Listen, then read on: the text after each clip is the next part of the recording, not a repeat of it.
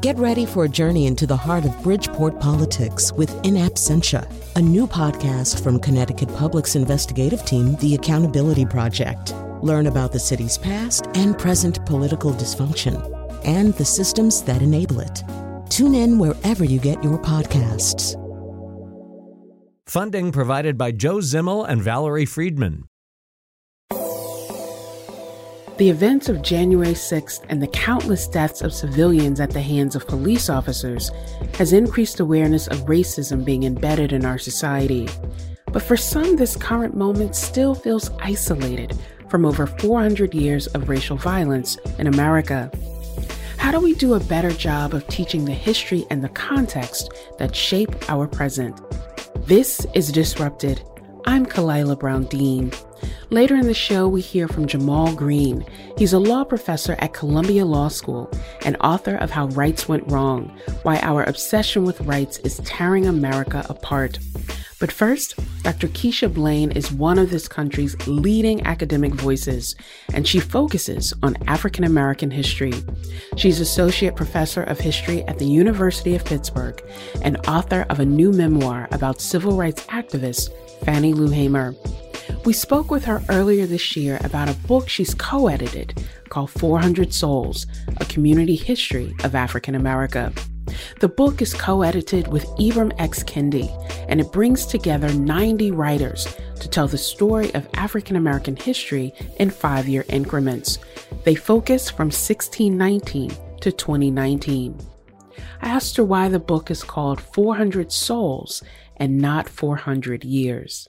So, this is really uh, an analogy. I think uh, as we were working on the project, there were several things we were reflecting on. One, we thought of the importance of presenting the, the history as you know similar to the way one might put together a choir and so that's one comparison uh, and and so with the choir you would have uh, various parts you'd have your soloists you'd have your altos you'd have your tenors there's a sense in which the history in and of itself uh, is a soulful history. So to say 400 souls was really uh, a play on words in order to capture the, the sense of, um, I think one might say, spirituality, or even more so, the way in which part of what's happening through this narrative is, is certainly individual actors shaping their destiny, but there is also an element too of divine intervention. And, and, and I think uh, as a theme, religion and spirituality, those two themes come up in the text in powerful ways. And so 400 Souls as a title plays on all of these themes and, and, and the analogy to the choir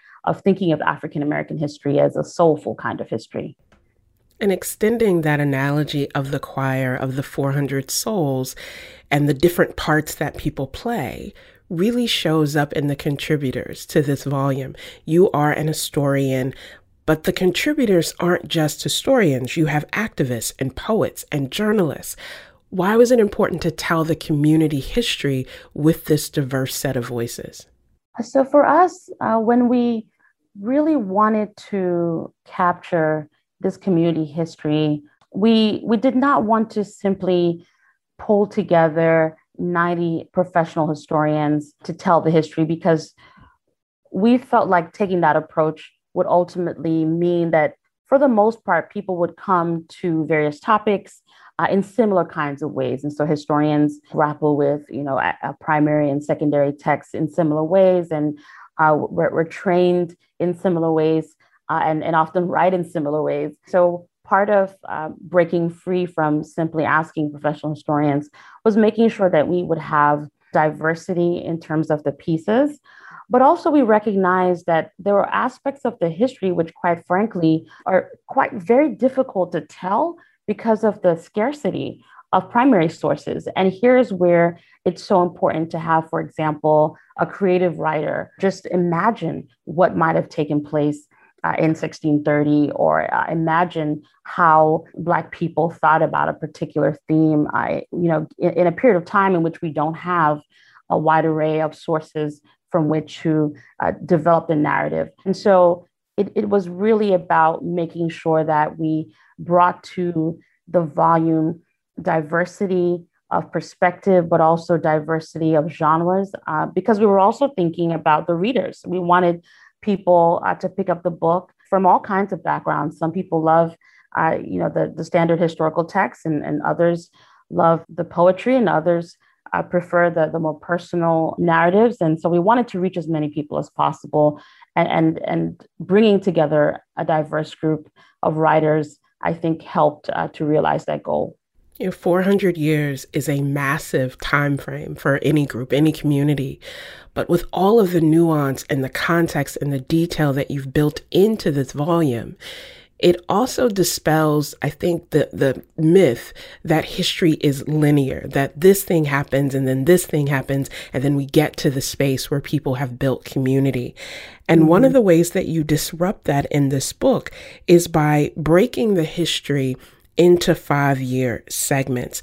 Talk to us about that decision, that conscious choice to break it into segments, and how that allows you to uplift the diversity of those experiences. Yes, this is a, a very important point. Uh, I think certainly when you encounter standard narratives, standard historical narratives, uh, we as historians have all of these we have all these rules uh, as it pertains to how we write about different periods of history. So you know for example if we're talking about the great depression generally we of course begin in 1929 with the stock market crash and then we end with the beginning of world war ii and so there are all of these ways that we break up the history uh, and, and and that's meaningful certainly but part of what we wanted to do with 400 Souls was we wanted to give every single topic, certainly every historical figure, every place, uh, every essay, we wanted to give equal weight.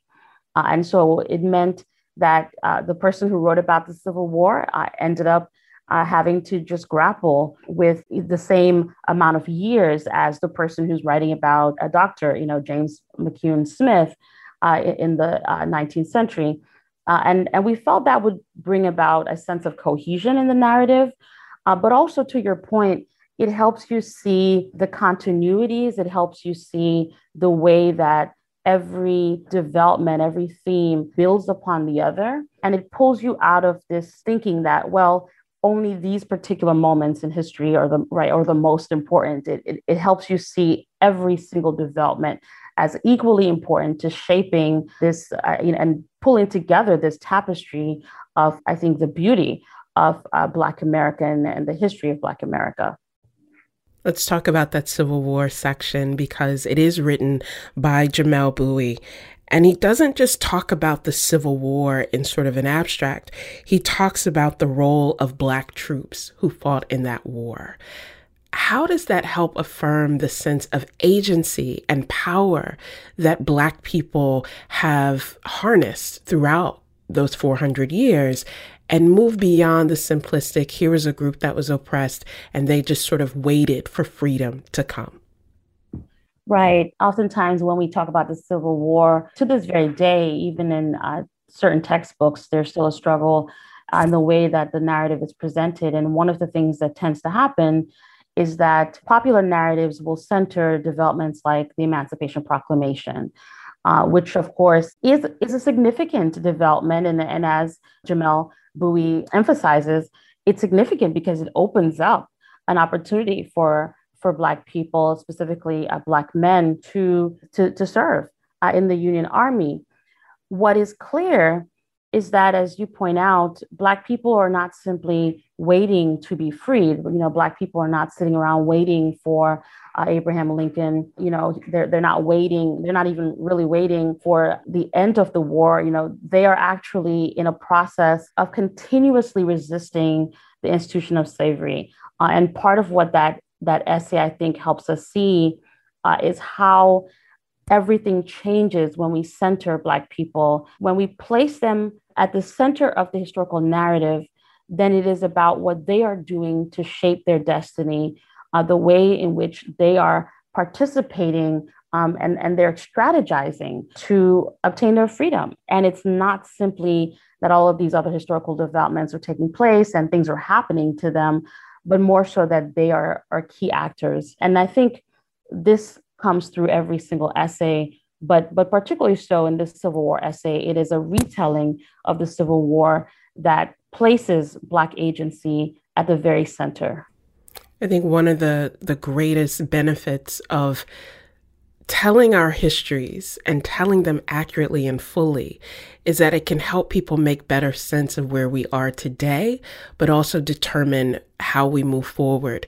And there's a big debate here in Connecticut about curriculum and how we center those stories and include those stories for young people to realize their own agency, but to also do a better job of fully understanding American history. What about this book, 400 Souls, and its connection to how we teach history to young people? Would you say to educators we need to really center? It's remarkable to me how many students don't know the stories. They don't know uh, the history that appears in this book. And I see that particularly as a college professor. I'm now teaching a course on the civil rights movement. And every time I teach that course, students come in and I ask them, for example, to name um, you know, Black women who were key figures in the civil rights movement. And immediately I get Rosa Parks, and then someone might say Angela Davis, someone might say Coretta Scott King, and then there's an awkward silence. And you know, every semester I try this, you know, and and I don't get, you know, nothing sort of shifts, right? And and so what I'm noticing is here you are, you know, here we are at a moment where all of these students, and, and they're, you know, they're brilliant students, you know, they did well, they've, you know, they've made it to pursue their bachelor's, and and here they are taking my course, and yet they are still um, not knowledgeable about someone like Fannie Lou Hamer. They're not knowledgeable about Septima Clark. They're not knowledgeable about uh, just an array of remarkable Black women who, of course, I center in the class. But for for my students, they say, "Wow, if I hadn't taken your class, I wouldn't even know who Ella Baker was." Uh, well, why does that matter? How do you understand the Black Lives Matter movement in this current moment if you don't know who Ella Baker is? uh, you have to know who Ella Baker is and, and her concept of group centered leadership to be able to make sense of the movement uh, that, that we now see before us that builds upon uh, the, the ideas of Ella Baker. And so there's so much work left, uh, I think, uh, for us to do as educators. And, and, and I know that many people are committed uh, to, to, to telling these narratives. And, and, and I certainly hope that 400 souls will make it a bit easier for instructors uh, to assign pieces, to, to think of creative ways to bring these narratives into the classroom. We are both college professors. We spend a lot of time centering those stories and centering those narratives. So I have to ask do you think those types of courses should be required for all college students, or should the approach be to offer more courses and more opportunities for students to learn and engage? I do think those courses um, need to be mandatory. And in fact, uh, this is a, a, conversation that my colleagues and I uh, had just over the last summer. Uh, you know, we were just looking at everything that was taking place, not only in the United States, but everything taking place globally uh, with the uprisings. And it was so clear that it was important for students to understand uh, specifically the history of anti Black racism. Uh, and so what we did was we offered a course, uh, just a one credit course uh, for incoming students. And in putting that course together, I think it was an opportunity for us to grapple with, you know, what are the core texts that we want students to read? Um, you know, what are the kinds of assignments that we would uh, make sure that they would do in the course?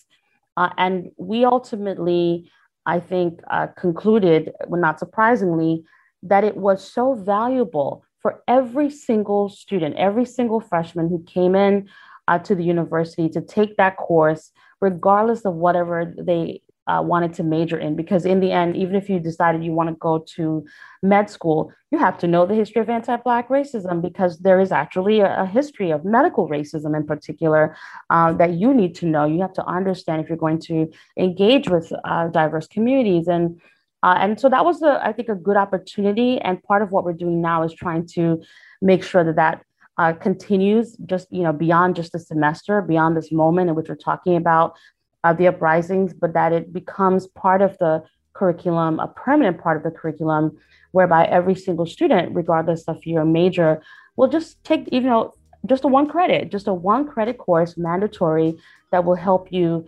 better understand the history of anti-Black racism. And, and we thought that was important. And I certainly hope that other universities will do the same. Keisha Blain is Associate Professor of History at the University of Pittsburgh, and she's co editor of 400 Souls, a community history of African America.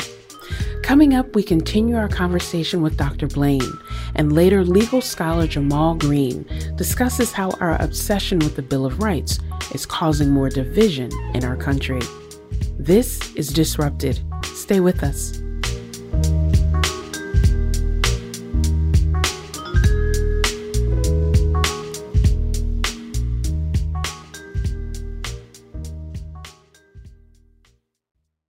Welcome back to Disrupted. I'm Khalilah Brown-Dean. This hour, we're speaking with two scholars who provide crucial historical and theoretical context to this current moment of racial unrest. Later, we hear from Jamal Greene about his new book, How Rights Went Wrong Why Our Obsession with Rights is Tearing America Apart. But now we continue our conversation with Keisha Blain. She's Associate Professor of History at the University of Pittsburgh and co editor with Ibram X. Kendi of 400 Souls, a community history of African America. I asked her to share the story of one man who's featured in the book. His name was Hugh Davis. So, this is a story that I think um, I suspect few people know. Uh, and, and this is uh, in 1630 uh, Hugh Davis uh, was a white man who was publicly whipped uh, because he had sexual uh, relations with a Black woman. So this is in colonial Virginia. and this is a pivotal moment in the history. Of course, you know, 400 Souls begins in 1619. and what is clear is by the time you get to 1630, there is really no debate about you know how anti-black racism functions uh, in in society already, even in these formative years. Uh, the whipping of Hugh Davis uh, is a moment where uh, it is clear that if you are white, uh, in and again, this is you know before before the establishment of the nation, so just in these formative years, that if you are white, uh, you were already occupying um, a different space, certainly within the hierarchy uh, of society.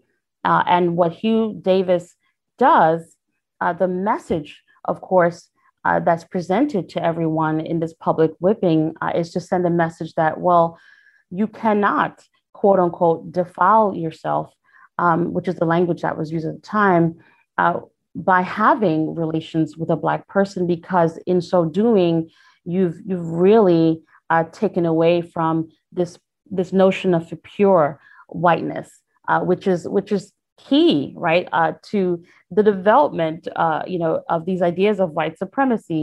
So ultimately, I think um, this particular moment helps us see how certainly slavery as an institution uh, is developing in the colonial era, but even more so, how there is increasingly a divide uh, in society. Uh, and and uh, and of course, it's I, I, would point out too the importance of the person who's writing the piece in 400 Souls uh, happens to be a mixed race, right? A, a woman, uh, and you know, Ijeoma Oluo writes this piece and connects this history to her own experience uh, to explain why, even though her mother is white, uh, that she uh, is black because uh, what what you know what the history tells us is the way the society uh, operates uh, and and blackness is is viewed uh, as defiling uh, a, a, person. Uh, it begins in this moment in 1630 and extends to this very day you know after the insurrection on january 6th a lot of people said they were surprised that the use of violence, that in a country that, you know, lauds itself for its commitment to democracy and making decisions based on votes, that people would then enact these acts of violence at the center of American government. But your book documents the prevalence of violence throughout American history, not just these big events, but the sort of everyday acts that when Black Americans pursue or gain some degree of power, that is often followed with violence committed by white Americans. What is it that we need to know about violence being central to this pattern of development in the US? Uh, well, violence is unfortunately, you know, such a key aspect of American society, and and particularly, you know, I always tell my students, uh, if you think about just the period of slavery, um, how, you know, how is it possible to maintain an institution that exploits a group of people? How is it possible to maintain an institution that does not even um, recognize uh, Black people as people? Uh, how, how do you maintain a system uh, for, for, so long? Well, you do that uh, through multiple means, and particularly you do that through, through violence uh, and, and force.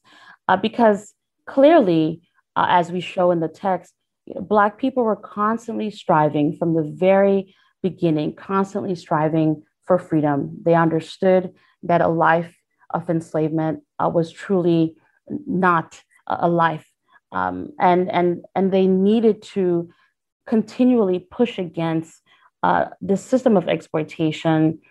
Uh, yet violence uh, became the the method to try to, for example, um, keep people from revolting.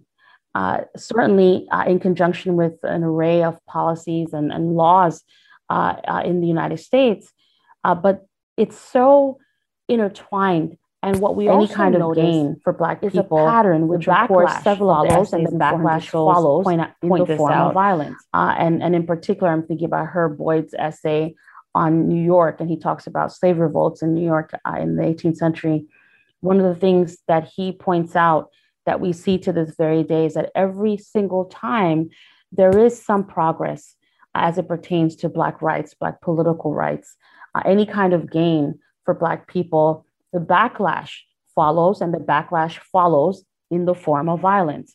And so, with that framing, um, I think many of us were not surprised by what took place uh, in January um, uh, of this year because it was clear, I think, uh, that with the uprisings and, and the attention, all of the attention on Black Lives Matter and uh, the momentum uh, that was growing nationally and also globally to, to finally confront anti Black racism, uh, it would not surprise us that then we would have developments taking place, acts of violence uh, meant to uh, certainly divert attention, but but actually to intimidate uh, people who are who are striving for full rights and equality uh, in this country. So it's a pattern of behavior. We see it throughout the 400 Souls book, and we're, so, we're certainly continuing to see it uh, in our everyday lives. Your book covers 400 years or 400 souls from 1619 to 2019. And now that we are one year into these dual pandemics of COVID 19, as well as continued acts of racial violence, what is the story that you would tell about that period or this period uh, when it comes to African America? Well, I think this was certainly um, a period where people came together, I think, uh, you know, I, I, certainly think about the the pain and and and the and, and just the grief that I, that so many of us have been dealing with over the last year with with COVID nineteen. And I, as I was writing the introduction, I was not the introduction, but the conclusion rather. I was reflecting on this uh, that it's at the same moment that we're all um, grappling with so much pain and loss in the community there is still this glimmer of hope that emerges um, with the uprisings. And, and, and I say that because uh, what is what was clear, certainly, and I think this is continually happening, is that the unfortunate um, you know, police killing of George Floyd, but also of Breonna Taylor, Tony McDade, and so many others over the past couple of months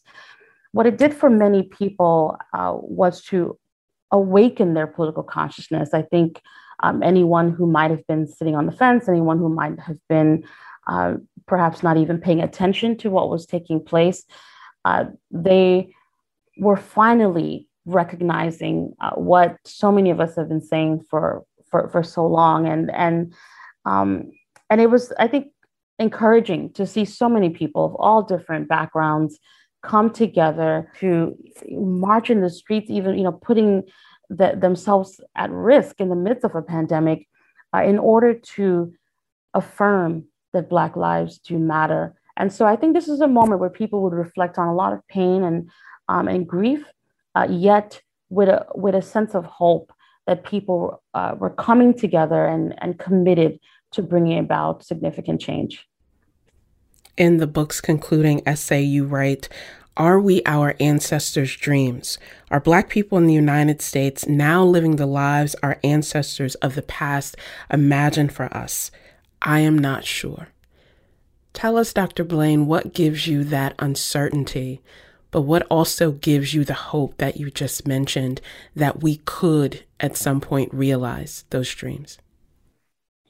So, when I wrote uh, those words, I was thinking about George Floyd. I was thinking about Breonna Taylor. I was thinking about Tony McDade. I was thinking about so many lives lost um, and, and feeling uh, so much frustration uh, as a historian, uh, just drawing these connections and recognizing that for all of the, the gains, all of the progress we've made, we're still at a place where one has to uh, look over their shoulder when they walk outside. You know, one has to be fearful of an encounter with the police. Uh, you know, um, I think about Sandra Bland and and and and just the the the terror of of knowing that you could simply be driving down a highway um, and then your life, you know, would would be completely snuffed out. Uh, you know, in just a short period of time, and it it doesn't make any sense. And I I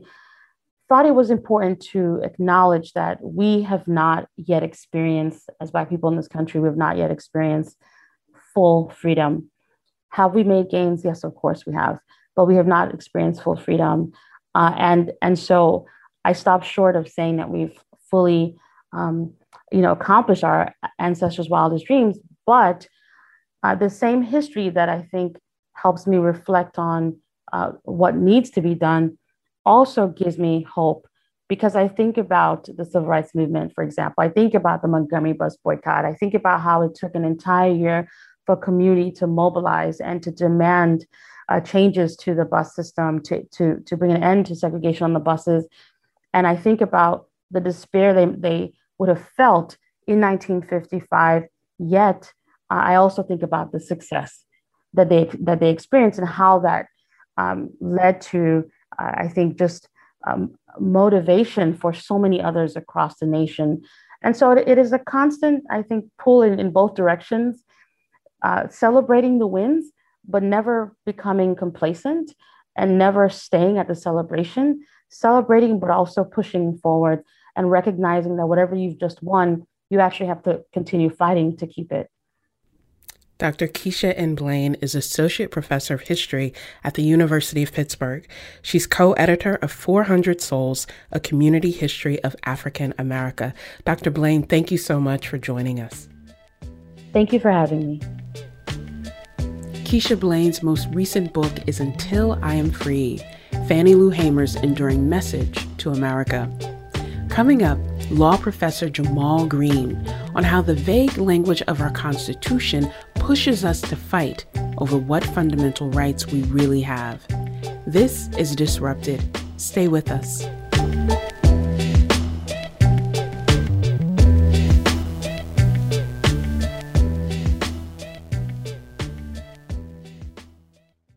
Welcome back to Disrupted. I'm Khalilah Brown-Dean. Our next guest argues that while rights are a sacred part of American identity, they are also the source of some of our greatest divisions. Jamal Greene is professor of law at Columbia Law School, and he's author of How Rights Went Wrong Why Our Obsession with Rights is Tearing America Apart. Professor Greene, welcome to Disrupted. Thank you. Good to be here. Let's get right into this book because you write that in taking rights seriously, we often take them too literally. What does that mean? Well, it means that when we're confronted with a rights conflict, and, and here I mean both courts, which I think play a leading role here, but also the rest of us as well, we tend to think of that conflict as one of those rights has to win and the other right has to lose, as opposed to trying to imagine ways of thinking about rights coexisting within the same space, within the same conflict, and figuring out a language of reconciliation or mediation. And that's what I'm trying to point us towards. Compromise is a very important tool, but it's also something that raises the question of whether there are areas that we simply should not make compromises. And I'm thinking here of, you know, the right to vote as one of our most treasured rights in the US. And though we use the language of a right to vote, there is no affirmative constitutional right to vote in this country. How do we reconcile that tension between creating a space where there can be multiple rights or multiple definitions and the very real fear that our rights are not just being curtailed, but are being effectively undermined? Well, I think voting rights is a is a great example of a certain phenomenon in American law, which is the rights we have don't actually depend on uh, you know a list of rights somewhere. We, we have this understanding of you know that we look to the Constitution, and the Constitution will tell us what our rights are. But in some ways, the most important political right that we have is the right to vote, and the right to vote, as you say, Khalilah, is not protected um, by the Constitution specifically. We we read it in there, and we should read it in there because it's so very important. It's an example, I think, of a larger phenomenon where there's a lot of sense when you have a very vague constitution, as we do. There's a lot of sense in deciding rights cases on the basis of the particular values and interests at stake, as opposed to abstractions about constitutional interpretation right? If you if you approach voting rights purely from an from a sort of con- legalistic abstraction you'd look at the constitution and say where is it? But of course but of course it's there. Um, and we can we can think in the same way about other rights that are not necessarily specifically within the constitutional text but that um, but that we obviously think are important. Um, rights to education right to health right to food, even, um, we tend to valorize um, a, a, very limited set of rights that we say are in the text, but even but even those aren't. Freedom of speech is one of them, where the right that's actually in the Constitution, which talks about Congress um, and not states, for example, uh, is much more narrow than our conception of freedom of speech is in reality and there's good reason why we take speech much more seriously than the narrow language of the Constitution. But the, the whole point being that what's really important is not specified by the constitutional text, right? In order to resolve cases, and we all really believe this at heart, although we don't know that we believe it.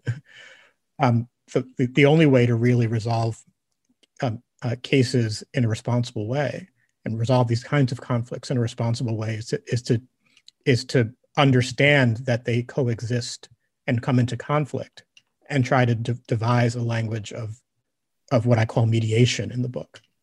You use the word we quite frequently.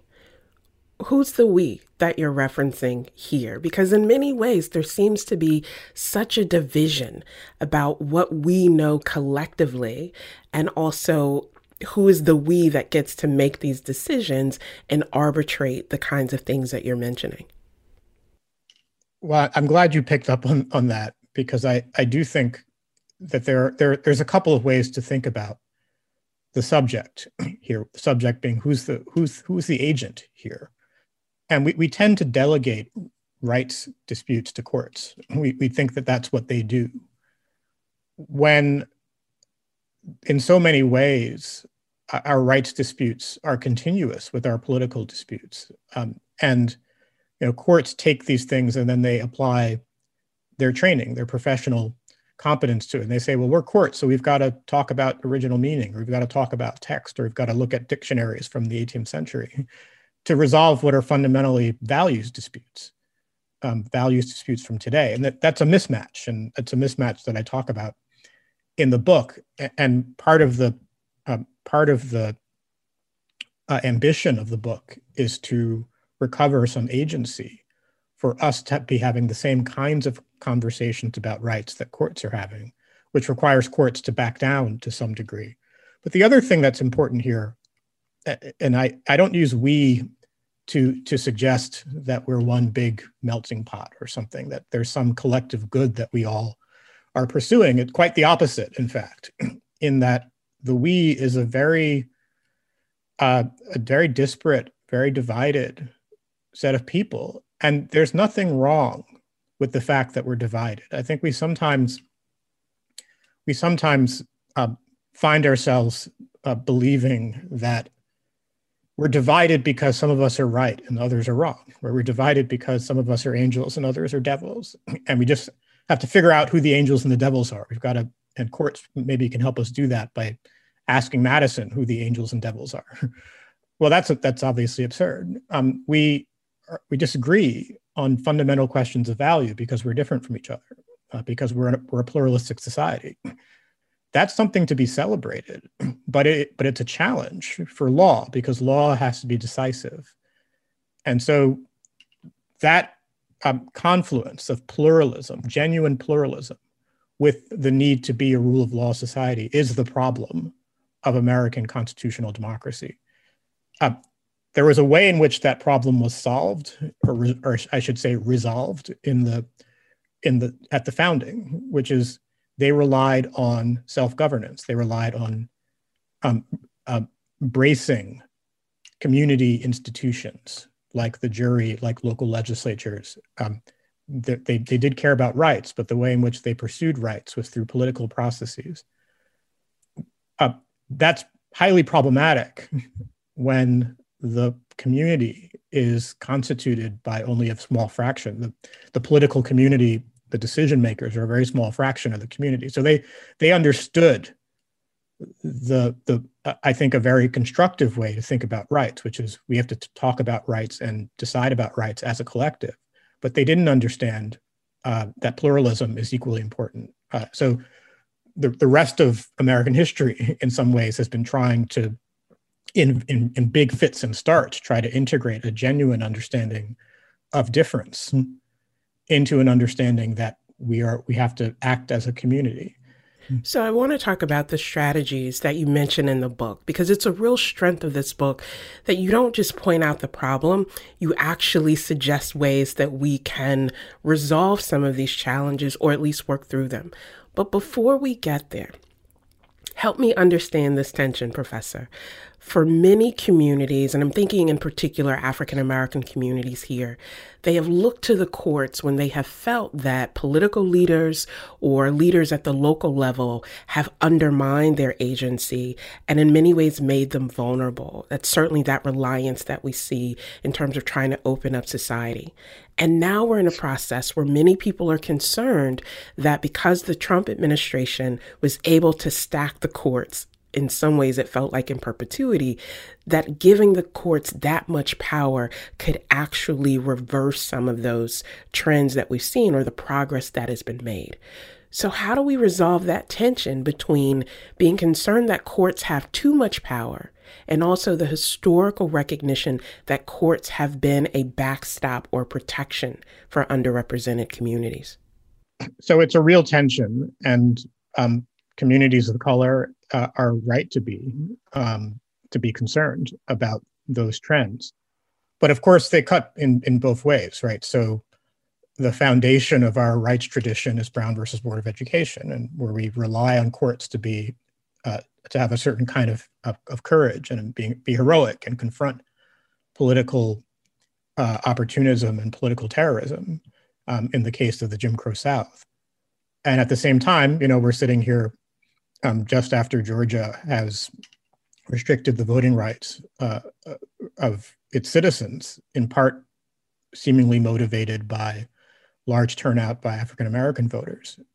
That uh, that is enabled by the fact that the Supreme Court uh, eight years ago decided in a case uh, called Shelby County versus Holder that Section 5 of the Voting Rights Act would have no teeth. Section 5 of the Voting Rights Act would have prevented these changes from going into effect. So there you had political actors trying to protect rights through politics, which is a very important avenue through which we actually do protect rights. It's not just courts. And then courts taking that away, right? So courts can be can give and courts can take away.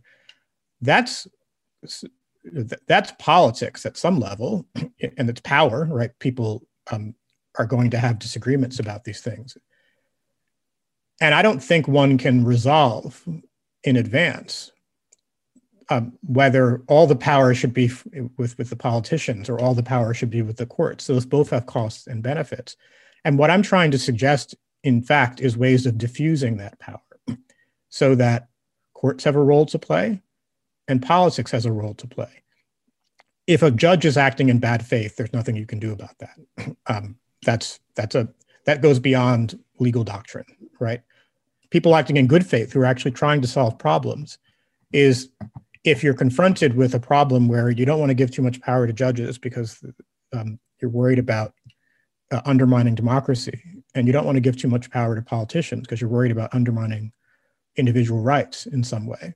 Well, how can we bring those into some conversation with one another? It involves some level of deference to politi- political actors in some circumstances, but those some those circumstances should be driven by facts, by evidence, by evidence of good faith, right? So that the difference between Congress when it passed, when it reauthorized the Voting Rights Act in 2006, and the, legis- the state legislature of Alabama um, when it's segregating its schools, right? Um, there are there are very important contextual differences there that a good faith judge should be encouraged to take into consideration. And there are lots of ways in which our legal culture actually discourages judges uh, from um, looking at context. We abstract away from the context. So let's talk about what we do to disrupt that tension and to really figure out a better way to do this.